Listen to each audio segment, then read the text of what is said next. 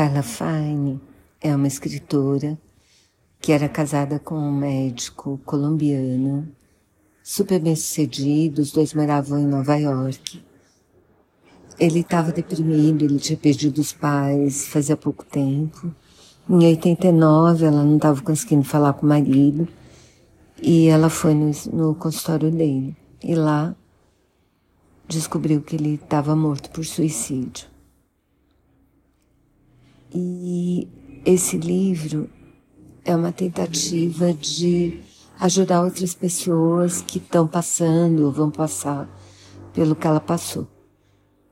E ela consegue o depoimento de várias pessoas que também perderam seus queridos por suicídio com esse mesmo intuito, de fazer com que as pessoas não sentissem essa solidão que ela sentiu até começar a frequentar um grupo de sobreviventes de suicídio, que acho que fez muita diferença na vida dela. E eu vou ler algumas frases do livro que mexeram muito comigo. É um livro que eu super recomendo. Eu acho que é muito... faz muito sentido ler, eu acho. E... então, a primeira coisa que...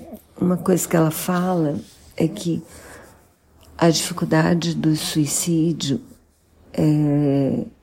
uma dificuldade para os sobreviventes imensa é que quem causou a morte da pessoa que a gente perdeu é a pessoa que a gente perdeu. E eu estou falando a gente também porque, na verdade, eu também perdi uma pessoa muito querida. Ela diz, eu estou começando a aceitar que a gente não pode se esconder do que acontece com a gente. A gente tem de ir através do que aconteceu para chegar do outro lado. Suicídio é o ato de um homem, e é um ato humano, e não de um animal. É um ato premeditado, não instintivo e não natural. Quando uma pessoa escolhe morrer, ela está tão destroçada pela dor física, mental, emocional, que o mundo está reduzido a uma alternativa só. Suicídio é uma resposta angustiada à perda da fé de alguém querido, da saúde, dos poderes mentais, do dinheiro, da habilidade de lutar, da capacidade de lutar.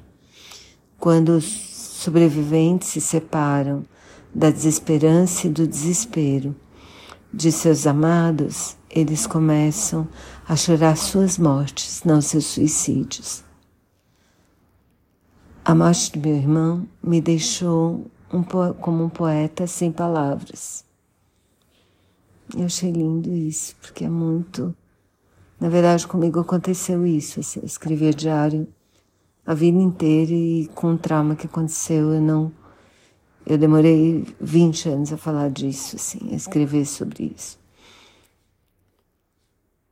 Eu queria ser capaz de escrever sobre o que tinha acontecido, mas eu tinha perdido a capacidade de me expressar. Eu achei muito forte isso.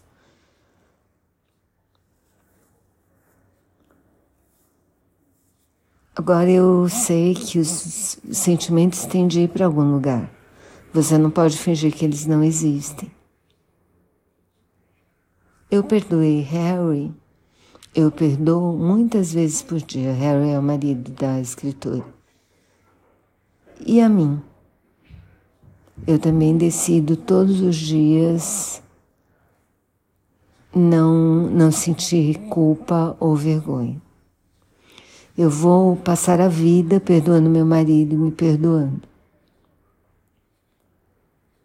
Por que será que Harry decidiu se juntar a um monstro desconhecido que espreitava do armário? Porque eu e outras pessoas que conheci decidimos catar nossos pedaços, os pedaços da nossa vida destruída, e reconstruir, e um dia até nos regozijar. No começo, nós achamos que o livro está completamente queimado. Então, nós levantamos e nós pegamos o livro e vemos que algumas páginas estão faltando, mas outras estão intactas. E a gente tem de preencher a parte que foi destruída, tanto por nós mesmos quanto pelas pessoas que perdemos. Não deixem de ler esse livro, é importante.